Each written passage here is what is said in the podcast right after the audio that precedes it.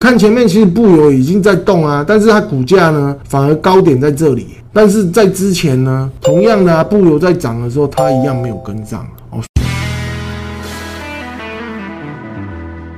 不管你是看好未来一个月，还是三个月，甚至是一年的，最起码大家都还认为有还有一个月的光景，对吧？那其实趁这个时机呢，你就可以先了解一下。 有哪些可以参与到哦油市的一个多头行情？第一个最常遇到的就是能源基金嘛，能源概念股、原油 E T F、原油期货 E T F、原油期货 C F D 差价合约，基本上比较耳熟能详的就这五样。那我们来看看它有什么样的优缺点。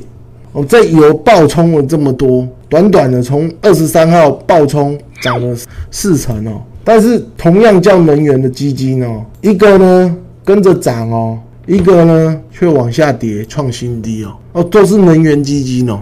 再来能源概念股，我们常常听到，就如同我刚刚讲的嘛哦，今天会选择大成钢，看好就是未来的美国基建带来的哦基础的一些原物料的需求，对吧？我们第一个一定会想到就是能源概念嘛。 那像上尾投控，这个就是很纯的风力发电嘛，但是一样的啊，在布油在往上涨的时候呢，它股价还是往下跌。那很多人说，因为最近大盘不好，那没有错，大盘不好确实会拖累。但是请问你，它在之前也没有涨啊。今天我们看前面好了，你看前面其实布油已经在动啊，但是它股价呢反而高点在这里，但是在之前呢，同样的啊，布油在涨的时候，它一样没有跟上。 哦，所以其实只能说有相关，并不代表绝对啊。再来一样啊，哦，台塑化昨天提到，它其实它会比较偏向于裂解价差，那跟油的部分也是属于正相关。那你会发现，其实这几天也是如此哦，在涨，但是呢，台塑化也没有动。前面呢，前面也是在涨，但台塑化一样是没有动。 哦，一样是没有动，所以其实这也是为什么之前啊，哦，很多同学问说，老师油价涨成这样，塑化股，那我其实一直强调关联性其实没有那么高的原因也是如此哦。你去拉它的 K 线来看，甚至过往的走势，其实呢，只能说是一个有利的利多，但是并不代表完全。接着看下去，下一个哦，刚刚介绍完了基金。 股票之后呢，其实呢，我们很常用到的就是呢，台股有的所谓的原油期货 E T F， 那这个呢是接口布兰特正二原油期货 E T F 哦，因为它是有一个杠杆的期货商品，那你会发现，哎，它似乎呢跟着布兰特原油往上飙、哦。那我们来看一下吧，我把它拉大，其实你会发现它都是一个跳空。为什么？第一个，原油的交易其实在欧美盘。 交易相对会是比较热络的，交易所都是设在欧美。我们亚洲的部分的话，基本上呢，除了上海之外，其实是没有真正的原油交易所。真正的交易所，实物交割的交易所，主要都在欧美。所以你会发现，其实这个价格都是在反映什么？反映昨天油价的涨跌，直接跳空。你基本上你在盘中是没有什么太多交易的机会。要么你今天呢买了，就是等明天收盘怎么办？那、啊、如果呢？ 你买了，结果呢？它隔天像上礼拜，可能美国释出战备储油，那你可能根本来不及跑。所以其实第一个，这个交易我会有一个这个盲点。虽然说没有错，你看对了，它也会做赚钱，但是其实有的时候呢，你没有办法做到停损停利，因为油价的一个跳空速度非常的快。再来就是呢，它的交易成本其实非常的高。我们来看哦，你会发现我们它其实是从什么时候成立的？我现在拉的是周。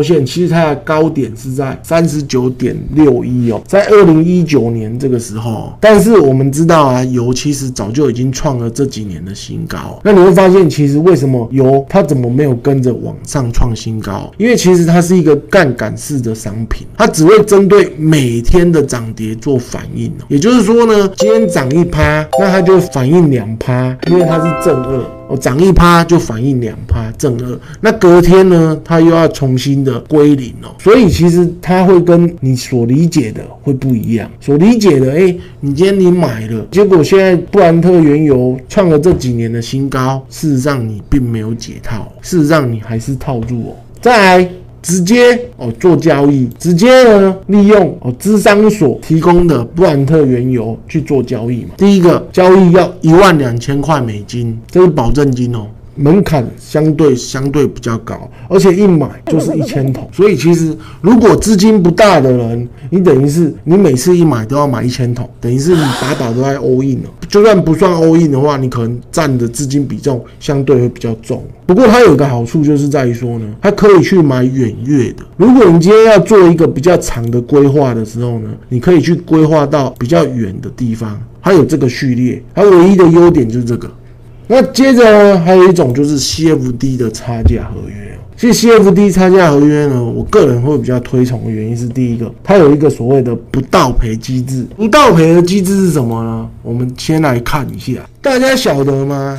过去其实油真的是有曾经跌到负值，但是就那么一次啊、哦，但是那一次就让大家血流成河。那你知道这个负值，如果你是在交易刚刚讲的哦。譬如说像原油的期货啊，你可能入金了一万两千块美金，你可能以为说一万两千块赔完就算了，并不是哦，你要赔到完全履约才可以哦。所以其实一口就可以让你赔掉很多钱。你可能觉得我只是最多就是一万块美金，事实上并不是哦，你还会造成你的负债。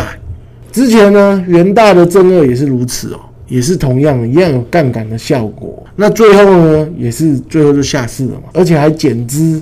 再来这个也是哦，这个是什么？这个是基金哦，元大正二蛮有名，对吧？那个其实都基金，为什么？因为其实最主要就是它里面的杠杆。那其实同样都是有杠杆，但是那个杠杆呢，第一个是人家帮你客制化，并不是你自己能够决定。那同样呢，这是 E T F 哦，没有杠杆哦，结果它还要赔哦。哦，所以你知道吗？就像我刚才讲的哦，投资有时候我们看错了，我们认嘛。但是如果说赔到还要负债，那我说实在的，我不知道该说什么。而且不倒赔机制在现在这个市场非常好用。怎么说呢？大家晓得哦，其实现在俄乌战争非常难预料，你也不知道俄罗斯会不会又踢笑，然后又给你什么很恐怖的战机啊什么再丢出来，反正很难预测啦哦。这个基本上看他心情的啦。那其实呢，就有一个交易方法，就是礼拜五，因为六日两天嘛，两天可以发生很多可能事情啊。礼拜五、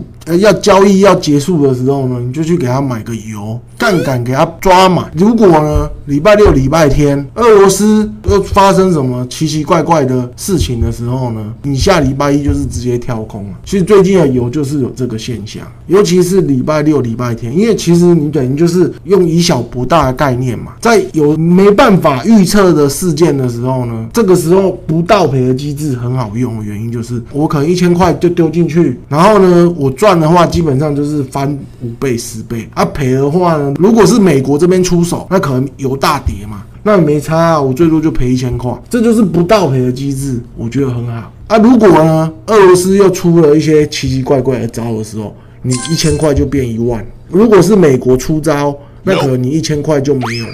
对吧？